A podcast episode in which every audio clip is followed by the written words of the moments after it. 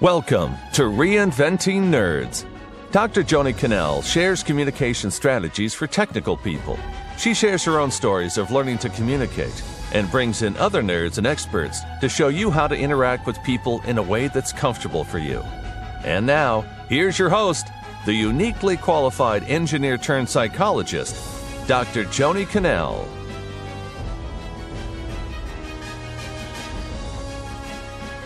Hello, and welcome to Reinventing Nerds. Today we've got a guest from Austin, Texas. His name is Mitesh Karia, and he is the CTO of The Zebra. The Zebra company produces, uh, do you call it, an insurance uh, search engine, kind of like the kayak for insurance, right? And uh, Mitesh has been interested in technology pretty much his whole life, and he has a great story to tell. So I'm going to get right in. Welcome, Tesh. How are you doing today? I'm doing well. Thanks for having me uh, on the call, Joni. Oh, great. So you were telling me some really interesting things about uh, how you got to be where you're at now at uh, at the Zebra and as a CTO and your tech background. Tell our listeners a little bit about you. Sure. Uh, yeah. So I, you know, I have actually been interested in technology since the I want to say the early '80s when I had a TRS uh, 80 with a cassette tape drive. Uh, and I was fascinated by it and by the games, and I started learning how to program and save my programs to the cassette tape drive. Um, and then, you know, my dad was an electrical engineer and uh, happened to bring home, you know, what at the time was a workstation for him, like a you know massive computer, which was just an 8086. And yeah. so, uh, you know, it, it ran this thing called the GEM operating system or GEMS operating system, and uh, mm-hmm. and so I, I started just digging in. I taught myself assembly. I taught myself BASIC. I taught myself Pascal um, you know, I started dialing up the bulletin board systems and learning the ins and outs, and and eventually got interested in building computers, running Linux, uh, and you know, got to the point where I, I actually built a uh, a neural network. I wrote a, a neural network. Whoa, a neural in, network in high school. Yeah, in high school to try to predict weather patterns, um, and wow. so. I got to um, play around with, uh, you know, running it on a Cray, rewriting it in Fortran for this massively parallel connection machine. And so I had a lot of, you know, I, have been interested in computers for, for a very long time. Um, and then, you know, ended up studying computer science and math and, you know, minoring in psychology in college and, and have, you know, pretty much always known that I was going to be in technology. Interesting. And, and yeah, so, uh, so, you know, that was, uh, that was me. And then, you know, I guess probably apropos to what we, uh, uh, I want to discuss today. Uh, you know, I grew up uh, first generation, born from uh, you know immigrants from India, and and you know grew up speaking two languages at home, learning about Indian culture as well as American culture, and then you know blending the two and using my experiences from you know from everything I, I learned from all the different cultures to drive me forward and that, that to see how that uh, you know that those different points of view and different experiences really helped me. And i think that that being the case as well as growing up you know first generation and uh, you know that really helped me understand and value what diverse teams and diversities and different viewpoints brought to the table. Uh, and it really wanted me or got me interested in in both building and growing and you know managing diverse teams Interesting. Well, it seems like here at the Zebra, you've really been leading the charges to diversify your teams. And I'll just give a little quick shout out here to Seven CTOs as well, because that's how I met you when you were talking uh, at one of their conferences uh, recently about this topic of how to diversify your teams. And um, why don't you tell our listeners, first of all, why mm-hmm. does diversity help and how? Yeah, absolutely. And you know, that's a good question because that, you know, there's a lot of people that especially nowadays is like, okay, we have to have a diverse team, but we don't always talk about why and what that that helps. And so I'll, I'll share an anecdote that is just, you know, one part of this from uh, when we were early days at the Zebra and myself and our uh, you know, one of our co-founders, Josh, were designing what would be our, you know, our first release, our alpha or our beta and we were whiteboarding and, and, we were designing the thing that we thought that we would want to use mm-hmm. um, and we you know built that released it and then what we learned through that is that 40% of drivers in texas drive uninsured and that there are a significant number of them that pay their insurance on prepaid debit cards because they are they pay enough to get legal and get their registration and then they let it lapse and it's because wow. they're deciding on you know do i pay this or do i pay my utility bill or my phone bill mm-hmm. and while i didn't come from you know significant means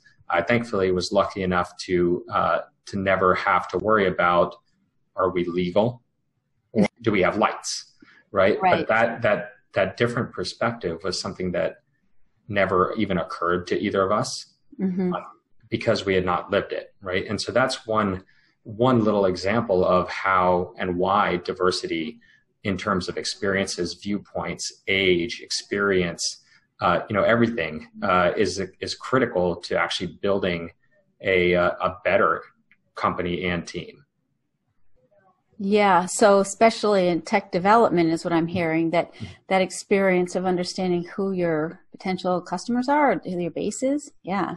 Right, and being able to empathize and understand uh, mm-hmm. consumers, being able to uh, to evaluate and view different different uh, different uh, points of view, and mm-hmm. Uh, and understand is is critically important.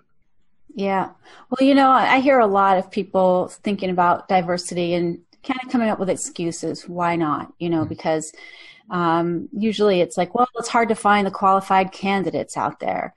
Uh, you know, we just don't have enough in our pool of people that we're looking for, especially in technology. You need really highly qualified people. So I know you faced that at the Zebra. And what kind of strategies or methods have you used to attract diverse candidates, like to hire qualified people? Sure, and, and, you know, I'll start and say actually it it is challenging, and but it's it's absolutely doable, and I'll challenge people to do it mm. because it's worth it. And um and one of the reasons it's challenging is that in general, I you know, and this is my view, we as humans want to be around people that are like us. Yes. Um, and that goes to recruiting as well, which is we tend to you know subjectively prefer people who are like us. People applying tend to look at those companies and if you know if it, the group of people those companies don't represent them then they're not as interested right? So it is a challenge and it does require being extremely intentional about it. It, it doesn't happen by accident. Um, and so what are you know some of the things that we started to do is uh, you know it, it, actually started way back when we had an engineering team of four people um, and you know it was all male, but thankfully we had people of different backgrounds, right, that we were able to to attract. And you know, this is about the point where I started thinking, if I don't, if I'm not able to find a woman, and uh, you know, and start the process of building a gender diverse team, it's going to become more and more daunting for a woman to come in to a, a larger team full of men, right? right. And so uh, around that time, I was looking for help in terms of management of the team and uh, I you know sought uh, to hire a project manager. And I thought to myself that okay, this is a, an opportunity for me to remove uh, the requirement to be technical, to widen the top of the funnel, and and focus on bringing in a qualified woman to the team. Uh, that hands down has been the best hire I've made in my entire career. Um, she went on from being our project manager to then our director of engineering, and just recently I promoted her to be our VP of engineering. No kidding. So, how did she end up uh, in such a technical role, or is it not really that technical? Oh, it is, but she picked up enough along the way, and she uh, she's just a phenomenal leader and uh, a, a, people leader, uh, you know, a motivator, as well as she learned enough on the technology side to uh, to be able to understand when to call BS, when to go bring in help, you know, and, and you know, she, she's not going to architect a system, but I didn't need that. I'm the CTO. I have, you know, people with strong software engineering background. I need someone as a VP of engineering that can drive delivery, that can manage the team, that can grow the team. And she's been phenomenal at that. And so, uh, so, you know, that not only did it help start the growth in terms of a building a, a diverse team, but it also ended up becoming, you know, probably my my most critical hire. Yeah. Well, I loved what you said about opening up the funnel or widening the funnel. And, you know, is that something that you've used in other hiring decisions as well? Uh, it is. And, you know, what we, another thing we did is we, you know, we said specifically for the majority of our roles, actually, I don't think we've ever made it mandatory to have a college degree. Oh, interesting. Um. And that's on our on our website. All the roles, I think we list a must-have and then you know nice to have, um, or would be you know additional in process. And in the must-have, we never put a college degree in there mm-hmm. because you know there are some roles that we're hiring for where yes, a, a background or experience in computer science is is what we're looking for, but then we to balance that, we went out and said, hey, you know, let's go to some of the you know non-traditional education sources. Let's go to some of the boot camps. Let's go to um, to Africa.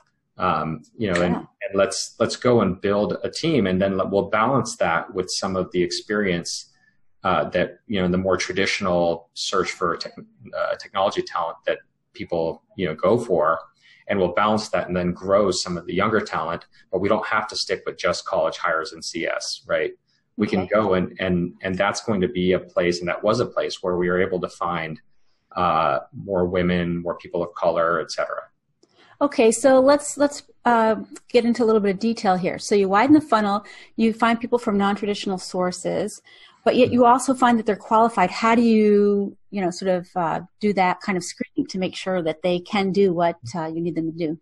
Sure. Uh, you know, honestly, a lot of it at that point really comes down to to hunger, right? And and you know, when you're looking for someone, and this this comes, you know, with college too, which is you're, you're looking for someone who you believe can be on the right trajectory and learn and grow.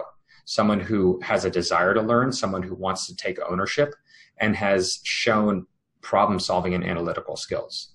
Right now, with computer science, sure they they have some uh, learnings or theory that they they've brought on and understanding, mm-hmm. but they're not going to have the experience. Um, in fact, sometimes that can, you know, speaking from my own personal experience, that right. can get a little bit in the way. Where I certainly was probably, uh, you know, right out of college, a little bit more, you know, cocky or, uh, or you know, uh, uh overconfident in my own, you know, ex- lack of experience and lack of need for experience. Right, because the real world's a lot different than a classroom. Yeah. Right. yeah. But so so yeah, so a lot of it is about looking at why they switched, right? What you mm-hmm. know, what drives them? Are they able to solve problems? Do they want to solve problems? Did they learn to code or did they learn to to solve problems really? Okay. Uh, and so that's you know that's what we look for. That's the the thing that we try to to seek out in the interview because you can teach anyone a language. Yeah. right. You can teach people to code. That's a way to express solving those problems, but understanding, you know, that, that underlying ability to, to get a, a machine or someone to, to solve a problem is actually truly what it's all about. Yeah, that sounds sounds really interesting. So you're talking about it's it's not just how many languages you can code in and your proficiency there. It's how well do you solve problems, which is really what the underlying issue is when you are using the language. Yeah. Right. Huh.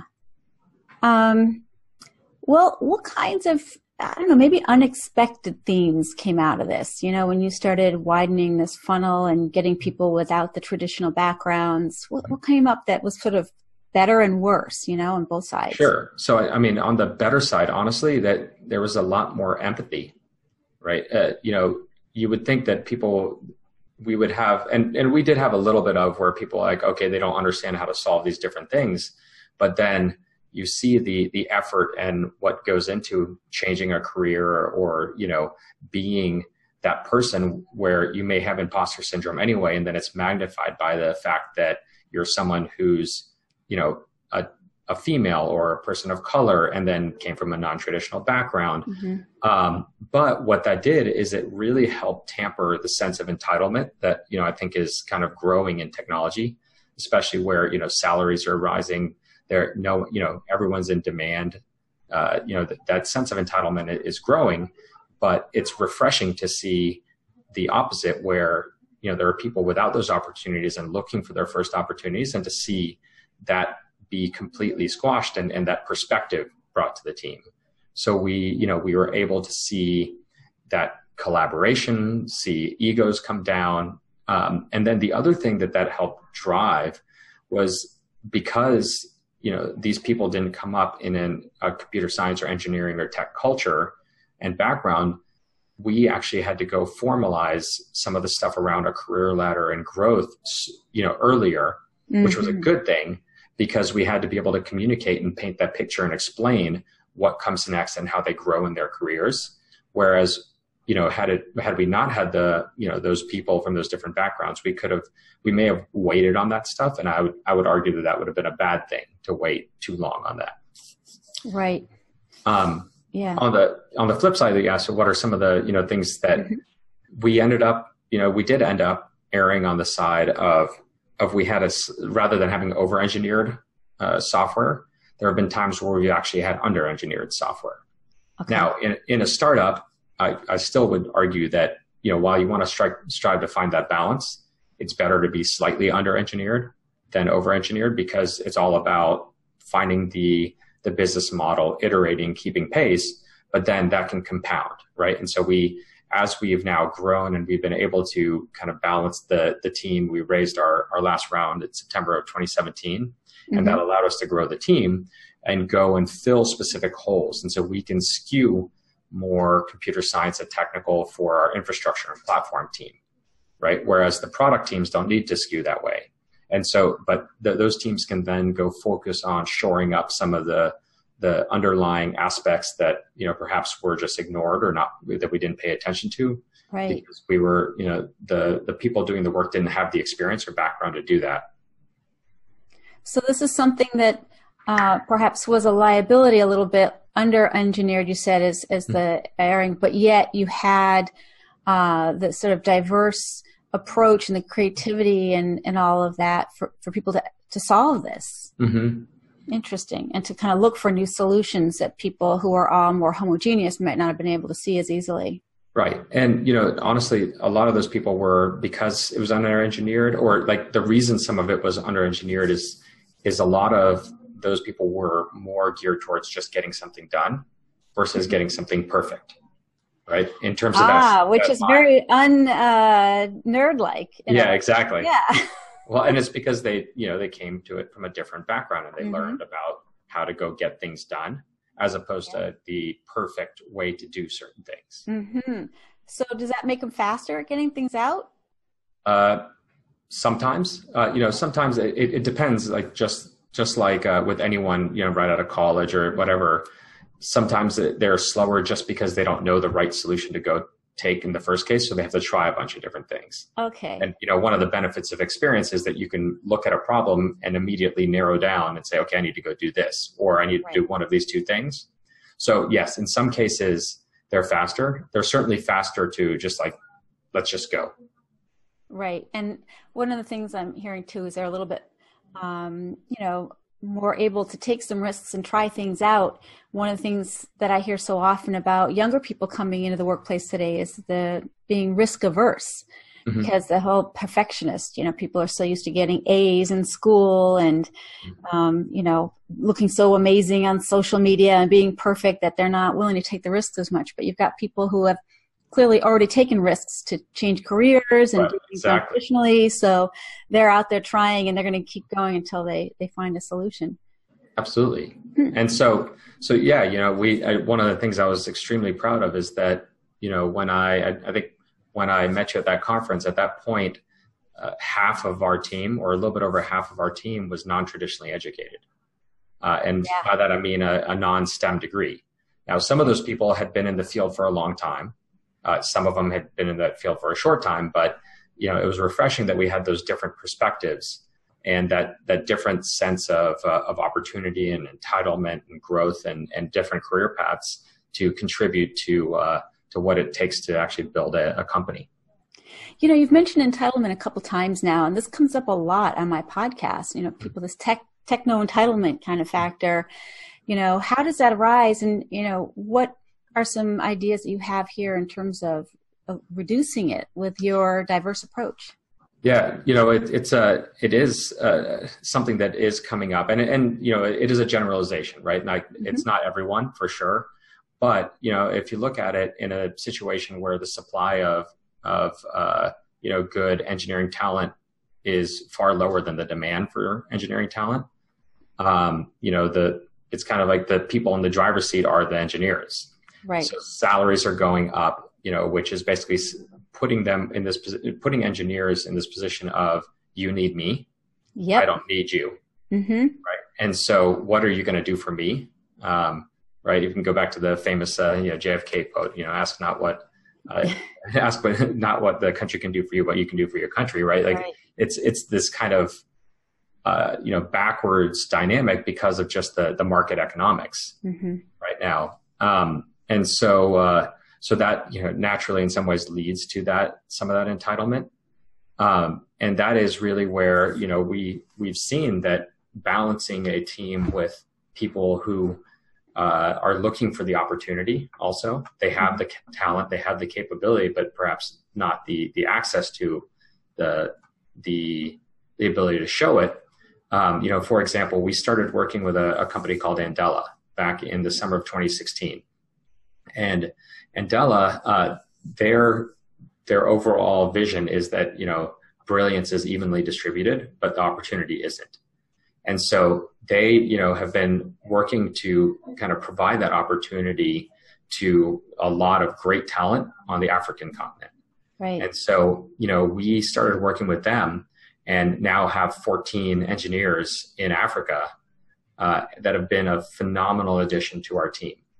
Uh, they've brought this energy, this passion, this drive to the team, and uh, and again, more perspective because they didn't have the opportunity. And these are these are extremely talented uh, people uh, that I would love to have on the team here as well. Um, and they've allowed us to to really kind of inspire the rest of the team. They come out to the U.S. you know uh, once a year if I'm out here, and, and they don't just you know work within the engineering team, but they they inspire the the entire company. Nice. Well, you know, this brings up another issue. You're talking about non-traditional sources. I mean, Africa is pretty far away from mm-hmm. Austin, and uh, you you still you say they still work there, so you're dealing with them remotely. Mm-hmm. I mean, how does that come up for you? And you know, what kind of uh, I don't know changes have you had to make to manage remote teams?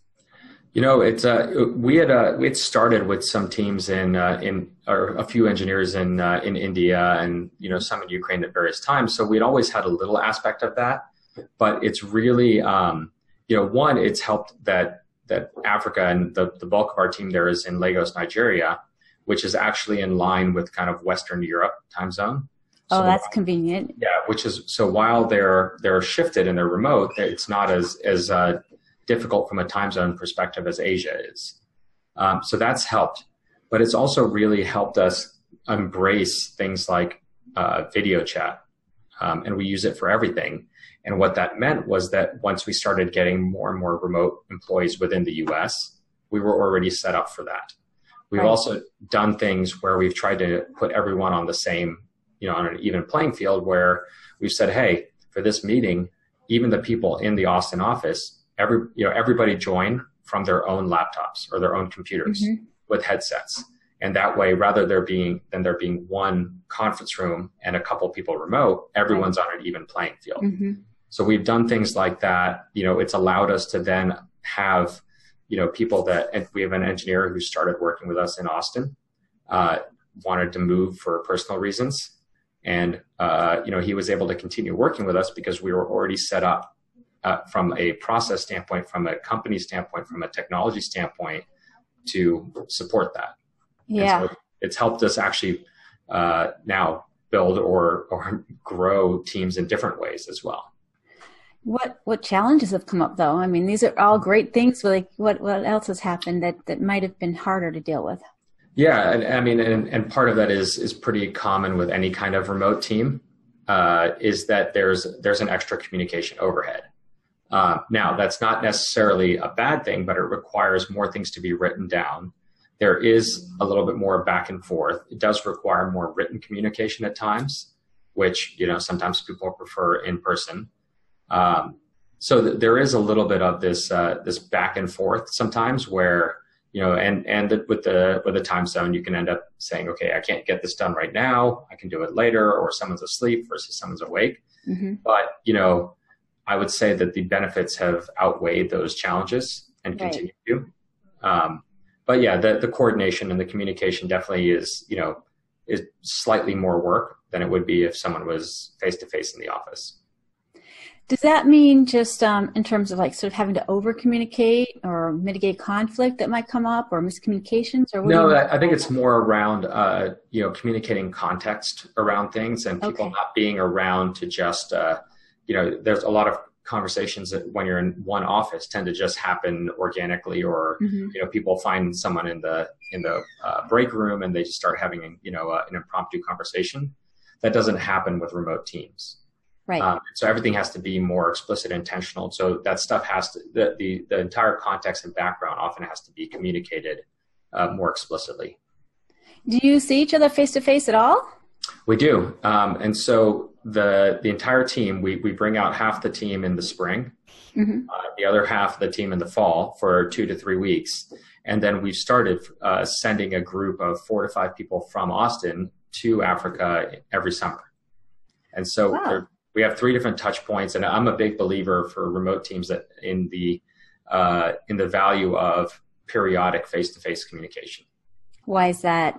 Uh, just because you get to you actually get to empathize with them. You get to learn about yeah. the person and who they are and how they work. You know, when we go there, I've been out there twice. I get to meet their families. I get to meet, you know, for the ones that have kids, I get to see the mm-hmm. way they work and their friends and how they interact. And and there's something like they're a person. They're not just a uh, you know, a, a, face on the other side of a computer or a voice, right? And that helps actually, it, it helps people treat them as part of the team and not get into this out of sight, out of mind, or they're just someone, you know, someone somewhere else. They're, they're truly become part of the team, just physically sitting somewhere else. Yeah, that is so critical. I mean, again, though, when I do actually do a lot of work with uh, virtual teams and, and remote work, and uh, like we're talking about with hiring diverse people, you know, it's like when you're having that face to face time, people give the excuse of, oh, it costs too much. You know, how do you get around that? Where do you see uh, the cost benefit of all that?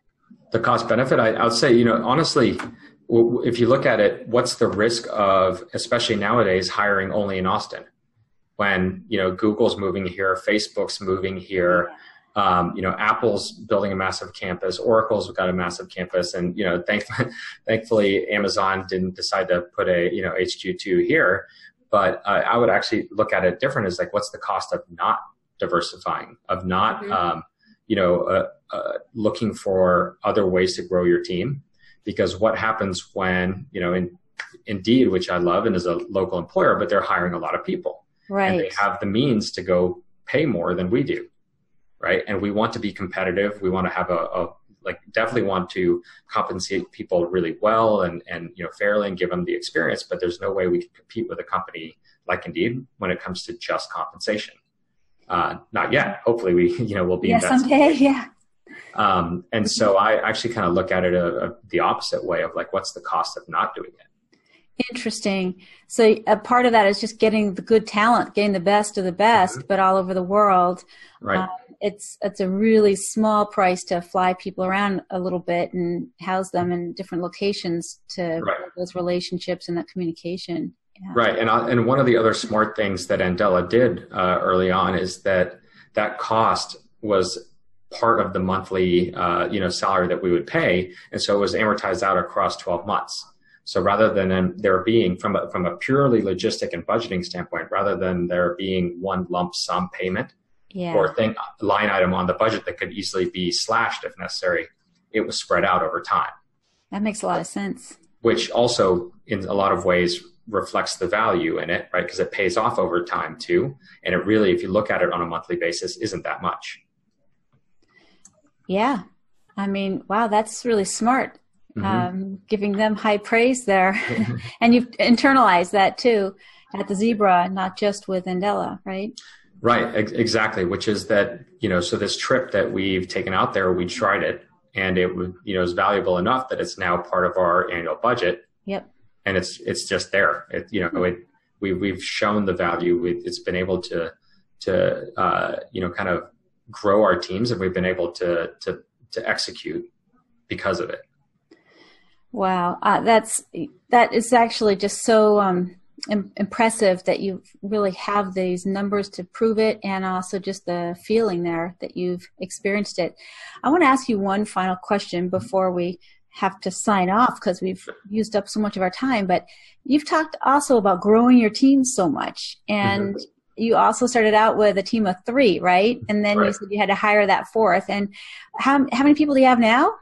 I have roughly 60 people on my team. Oh, okay. So that's a big difference. So it is. Let's, let's wrap this up by going back to you personally. How mm-hmm. have you grown or, you know, what kind of things have, have you had to do to suddenly be able to manage a team of 60? Sure. Uh, well, I mean, I'll say, you know, from a nerd standpoint, uh, I'm solving different problems now, right? I, I don't, I haven't coded for years, mm-hmm. but, you know, and, and people often ask me, do I miss it? And I, I think about it, I was like, occasionally little bits, but I'm still solving problems. I'm just solving very different problems. I'm solving business problems. I'm solving product problems. I'm solving organizational problems. I'm solving communication problems, um, technology problems, but on a broader scale right? And so I've had to, you know, to grow and learn over time to, you know, of how I'm going to communicate through vision and through direction. Um, and, you know, especially at this level, how I have my entire job is really about communication in different ways, different shapes, different forms, oftentimes communicating the same thing over and over again, but to different groups of people.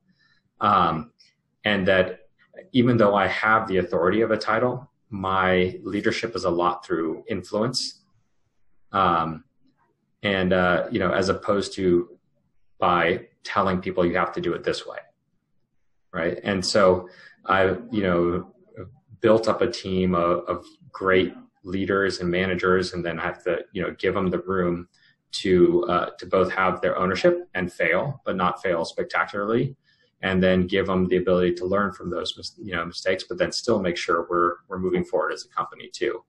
So it, has been a it's been a great you know great growth path.